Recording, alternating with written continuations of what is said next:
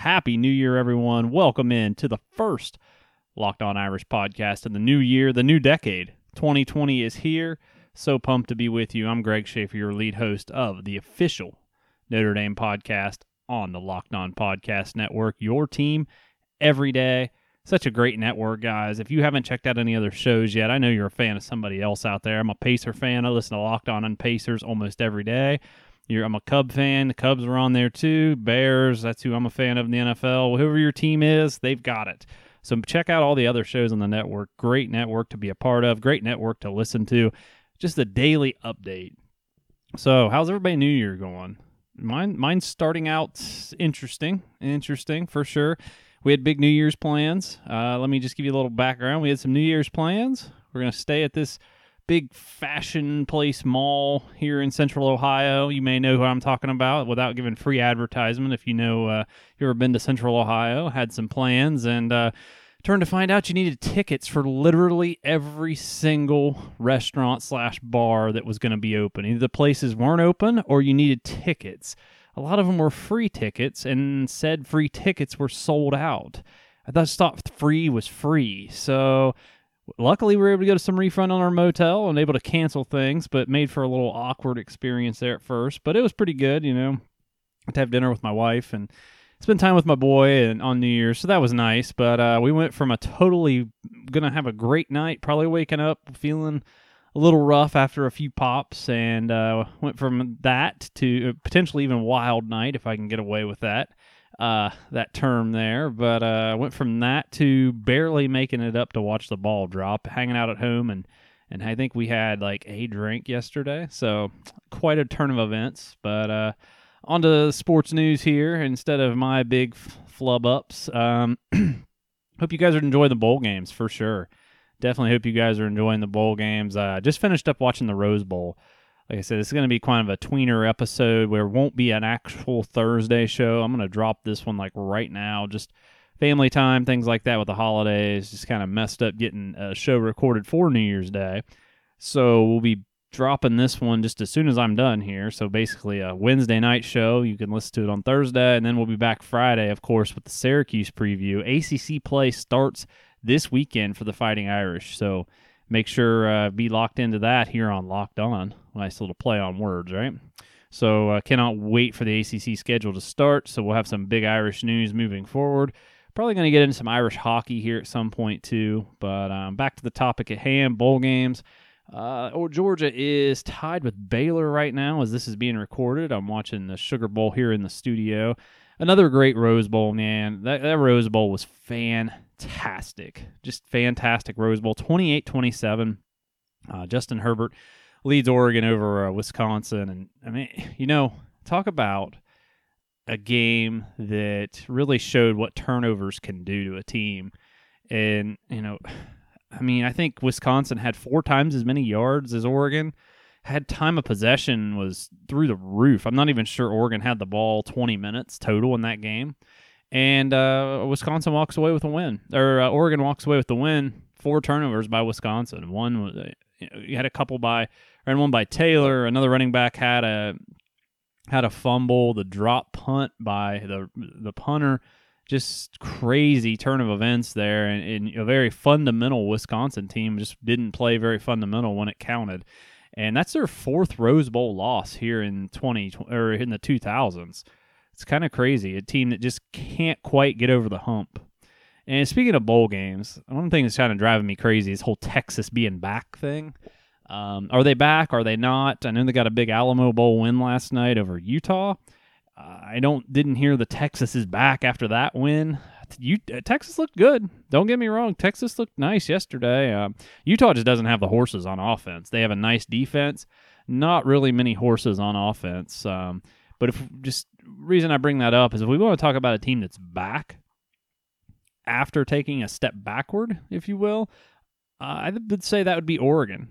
Oregon is now Pac-12 champs, finished the season 12 and 2, just won the Rose Bowl. I think Oregon's back. Mario Cristobal seems to have the right balance of offense and defense and a really just a really tough team and he takes chances at the right time. He could have easily just gave the ball back to Wisconsin under a minute to go on the final play or on the final possession. He threw the ball twice on that final possession. They were very calculated throws, very safe throws, but very efficient with his offense. And he's become a very impressive coach. It's hard to believe Florida International let him go. You know, he gave them their best season ever, and they let him go. Crazy to me. A, a small school like that, who this coach has already given your best season ever, because he takes a step back at a place you cannot recruit. You're getting everybody's thirds how in the world do you let that guy go? I mean, he's definitely landed on his feet, becoming one of the better coaches in the country. And I'm really interested to see next year will tell the tale. Can he replace Herbert? Recruiting look is looking nice up there. They got the Nike money behind the program. Should be extremely interesting to see just how this program does moving forward here.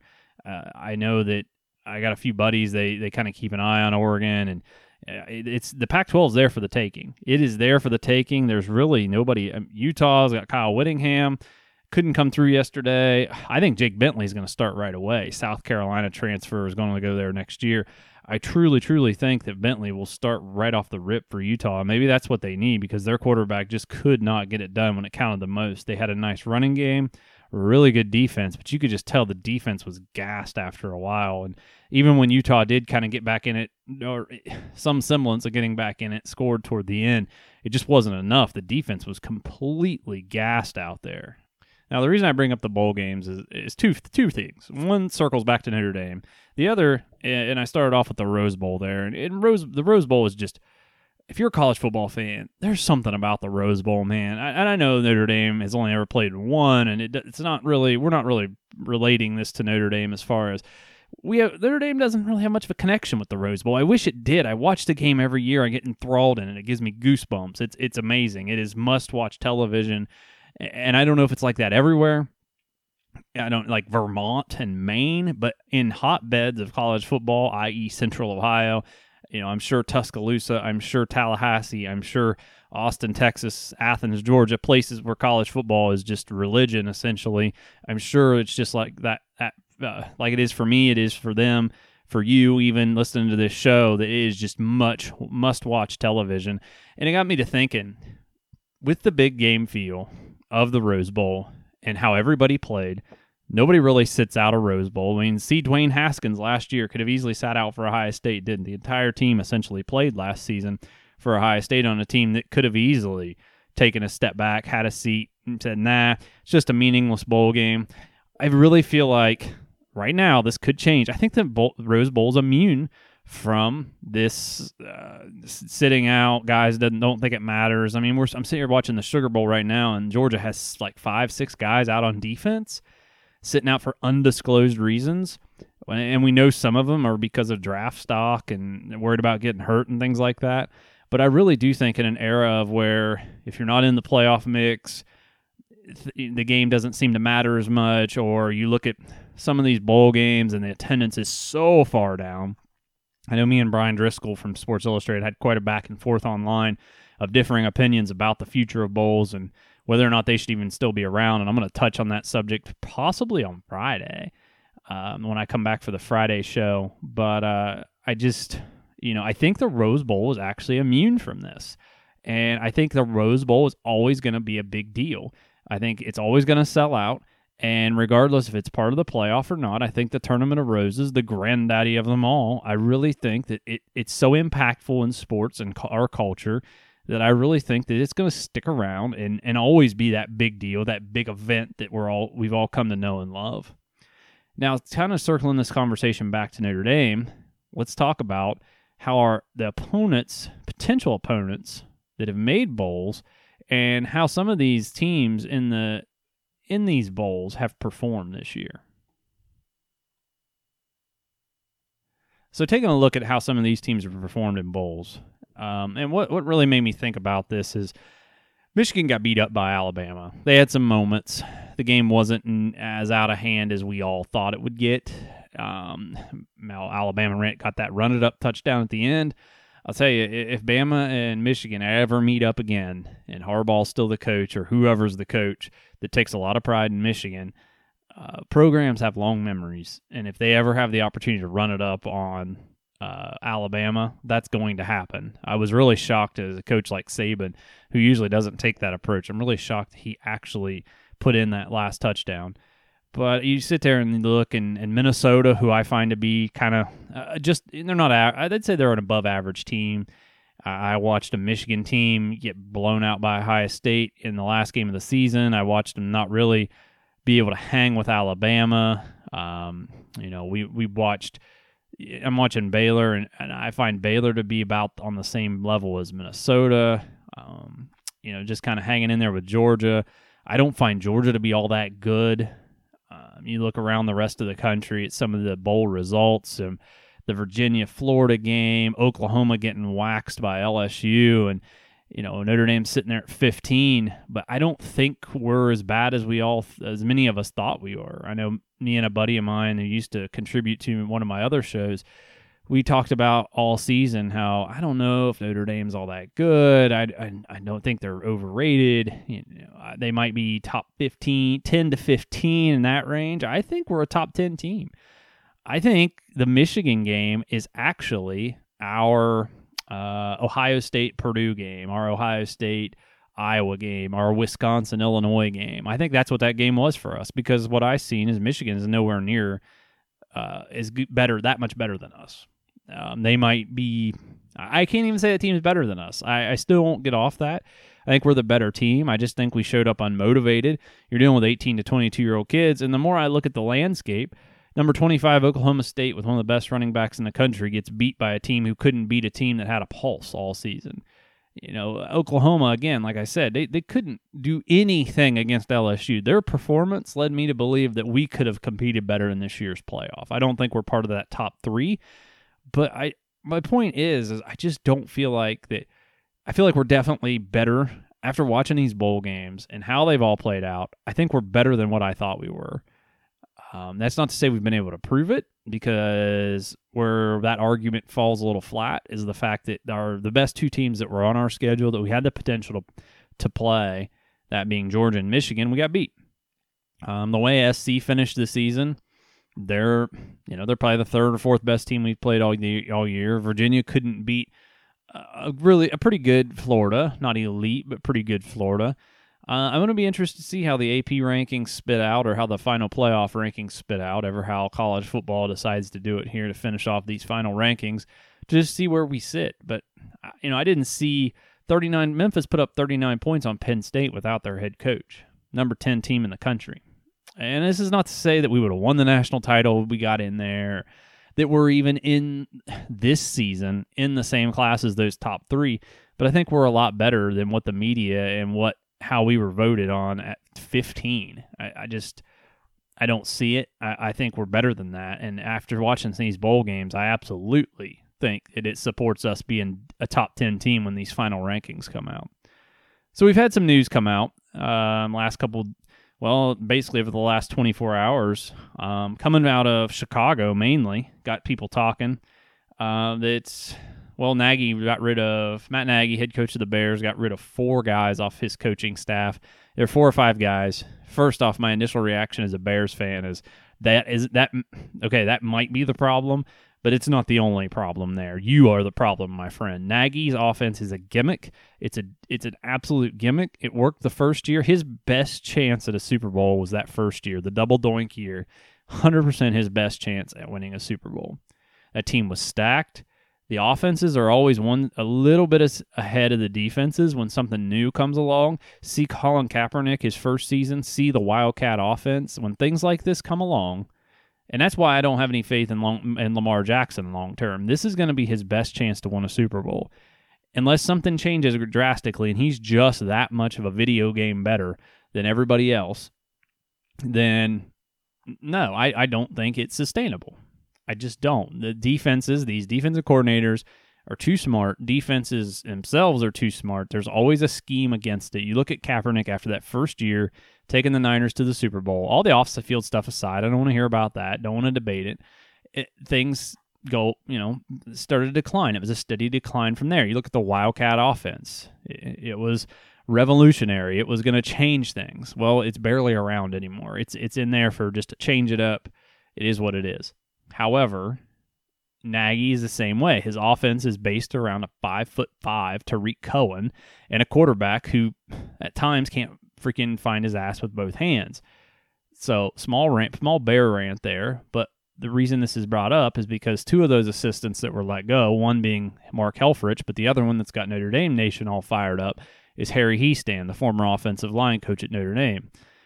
And a lot of people are talking about Coach Kelly going back after him. Uh, my reaction to that is, I guess, um, you know, I don't really see that much of a decline on the offensive line. I know Quinn's running it right now. I, I guess it has taken a step back, but it's also taken a step back in talent. And one could argue that the talent that Hiestand had, he didn't get the best out of it anyway. I mean, Quenton Nelson was a monster, but he he he he was doing these things, but when it came time to really move the line of scrimmage and McGlinchey, you know, McGlinchey was responsible for giving up the strip sack from uh, against Georgia. You know, they weren't as dominant as they are now in the NFL. I don't think he got the potential out of them that everybody thinks that he got out of them. And I just don't think the talent is there right now either. We don't have a McGlinchey or a Nelson on this roster. Now, it would it be nice to get him back? Sure, I guess. Um, now, I do know Quinn has been a step up in recruiting, where I know Hiestand wasn't necessarily the best recruiter, but he did a little bit better developing. So I guess if he is available and Quinn is able to take another role, maybe with tight ends or something like that, that that would be doable. However, you know, I'm just not that. It doesn't really do much for me that he is available. And from what I understand, he was kind of trying to get out of the whole recruiting game anyway, being on the road all the time. And I don't know that that would be an option for him to come back. Now, with Helfrich becoming available, you know my thoughts on Mark Helfrich. I feel like Helfrich would be a perfect hire as the offensive coordinator. I've said it a million times before on this show that Oregon's offense never ticked better than when he was their OC. Say what you want about him as a head coach, but to him as an OC was very, very nice. The offense just just scooted down the field. So I, I don't think Kelly's going to kick the tires on him. I, I, don't even think it's realistic. I know it's a pipe dream on my end uh, because I think, and the reason being is I just think Rees is just, I think he's in. I really do. However, I do think the timing on this is interesting. The fact that he hasn't been tired yet. I think my first thought was he's in. He's got it. He's calling the Camping World Bowl, whatever, whatever. However, now that oh, nice little flea flicker by Georgia there, getting down inside the 15. Uh, now that he hasn't been hired right away, it does make me th- rethink the fact that maybe they are taking their time. They're going to kick the tires on some other guys. I just thought for sure after we won, we had the performance we did. I thought he was just going to be named it right away if he was the guy with no questions asked, not kicking the tires on anybody else. So very interesting there. Now the other news to come up yesterday was um, Tony Jones officially declared for the draft. And um, I say good for him. I know a lot of people are making a big deal out. Well, he knows Chris Tyree's coming in and he's going to lose carries. I got a message for everybody out there that thinks Chris Tyree's going to come in and just be Barry Sanders 2.0. Just chill out. Just chill out because it's not going to happen. He's 175 pounds, is what he's listed at. Some sources have him listed at 180. He's not carrying the torch right away we're going to see his speed will get him on the field. However, we need to see him be able to find a hole when the hole's not there. We need to be able to get him in space. We need to make sure he can block. We need to make sure that he can take a hit because eh, he was a little ouchy his senior year. I don't think that has anything to do with it. I think it has a lot to do with uh, he's probably just done with school. He's graduating he, he's a good athlete. He's going to be able to work hard and he can go make some money. I seen somebody post online, and I know the Twitter sphere is a dangerous hole to run down, but he, oh, he's XFL bound. Okay. Well, he's going to be getting paid to play football. Great. Something he's not doing playing for Notre Dame. And being a running back, you only have so many carries. And again, I'm going to go back to the Seahawks situation. They've lost three running backs this season. You can't tell me that he can't work hard enough, get on a practice squad somewhere, or be completely ready to go, look look the part, show what he can do, and when a team gets in trouble and needs a running back, they bring him in and then he gets his opportunity. I, I full on believe that. And even if he doesn't get drafted, then he'll get on somewhere. He's going to sign with an agent. They'll bring him into a camp and he, he's going to get his shot. He's going to get his shot. And even if it is XFL, again, he's getting paid to play football. So other news is Ogundeji. It looks like he is coming back next season. So that's really good news for us. Fifth year out of Ogundeji. And this is really good news from a perspective of not only just another body coming back, but this is experience. It really seemed to come into his own last season. Um, had 26 total tackles, five and a half for loss, three sacks, and you remember the strip. Uh, had the fumble recovery, took it back for a uh, touchdown against Virginia, and that gives us two experienced fifth year guys on the D, you know, booking in the D ends. You got Ogundeji, you, you got Daelin Hayes. And even if Hayes is a little ouchy, you got Isaiah Foskey, who's just a freaking monster. This is huge. This is huge for us on the defensive line, and just a really long, six foot four, two hundred fifty three pound guy that I really think can can really make a difference in the trenches and, and be the physical presence that we need. And I cannot wait for the show that we go over the schedule for next year and just how we're going to be favored in literally every game but one next season. And that one being Clemson. And I'll be honest with you, there's a piece of me, I kind of, with Joe Burrow being from Athens, Ohio, I'm here from Ohio. And, you know, I, add into the fact that, you know, I'm cheering for a guy from, from my state. I cover local high school football, but and Athens isn't local, but we've always heard about Joe Burrow here, so my heart's kind of with Joe. And um, Orgeron's just crazy. The dude's dude's hilarious. I'm definitely cheering for him.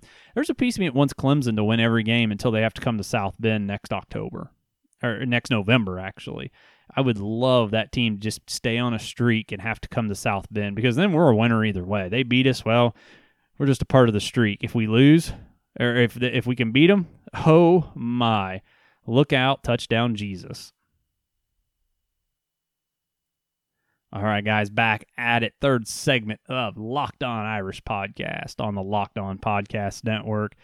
So, I wanted to get to today. I know I kind of teased a little bit yesterday, and since I kind of gave you all the updates with the breaking news and the news about the team, and uh, I just wanted to get into just our all decade team. We're into a new decade here, finished up our previous decade um, so we're going to talk all decade team, and uh, we're going to start with the offense today. And Friday we're going to do Friday we'll do the defense.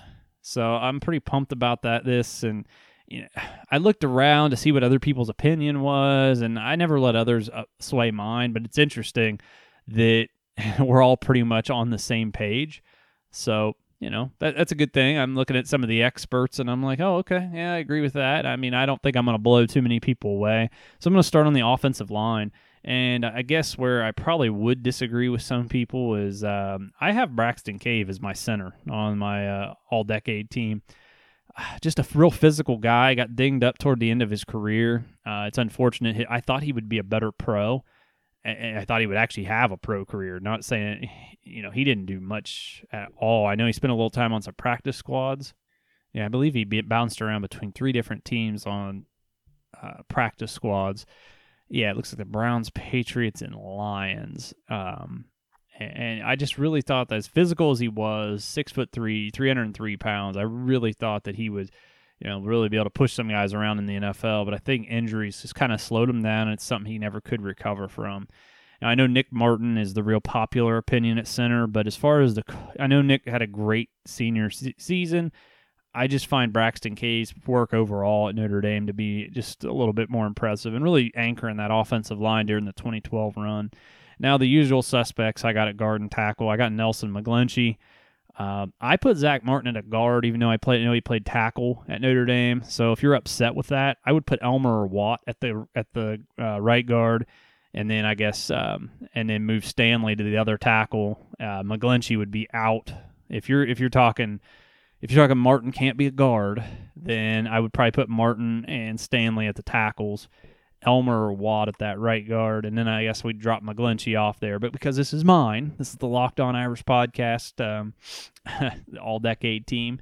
I'll go Cave Nelson, McGlinchey on the left side, and then uh, Martin Stanley with Elmer or Watt being able to fill in at that guard, right guard position behind Martin. Um, man, I tell you, Steve Elmer, interesting story. One of the few guys he had a chance to come back. Was a really nice player could have potentially had a uh, an NFL career and chose the career path using that quote unquote 40 year decision. So, uh, and you can't blame him. Maybe there's more money out there for him. I think I'm gonna find I'll find the article here. Yeah, it looks like Elmer, he wasn't in this article. He wasn't talking about his specific plans, but it looks like he spent the last year of school as a congressional intern in D.C. Uh, I forget. I know I read he was going to be somewhere of note. I know it's hit us up on the um, on the Facebook or the Twitter at Locked On Irish if you remember exactly where he decided to go work. But I'm sure whatever his decision, there's a lot less injuries and possibly a little bit more money. Uh, so to round out our all-decade team, so that that's the line. Skill positions, I had run it well. Tight. We'll start with tight end. Tyler Eifert, hands down, hands down, the best tight end that we had over the last decade. And behind him, I would go honestly probably Cole Kmet. Just a physical freak. I know we've had some. I read some Durham Smythe talk.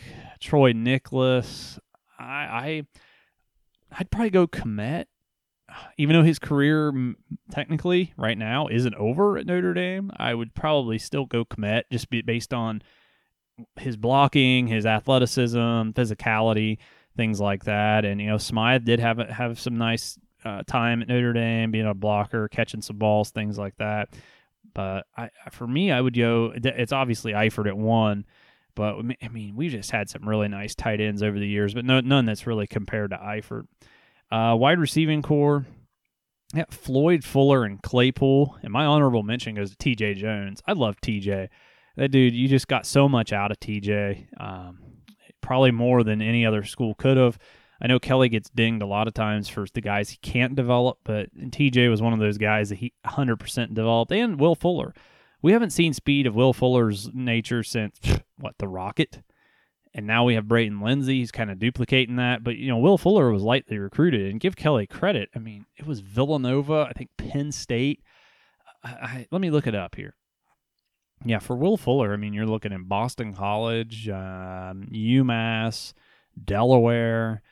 Now TJ was a little more recruited than I thought. That's that's on me. I, I okay, I do remember him being a four star guy, but still, I mean, he came in and he just made such an impact. Became the go to guy in 2013, and you know, really impressive career and spent a little time with the Lions in the NFL and you know, definitely a successful career for uh, for TJ. So to not have him even at least mentioned in our all decade team would be definitely uh, definitely wouldn't do him justice. Now, here's where we're going to get into a little controversy because pretty much everybody had at the running back position Josh Adams. I disagree. I think Theo Riddick, all purposed, all everything back, especially his senior year, some of the things he could do. He was so messed around with his position between wide receiver and running back. When he finally put him at running back, he absolutely shined as a running back.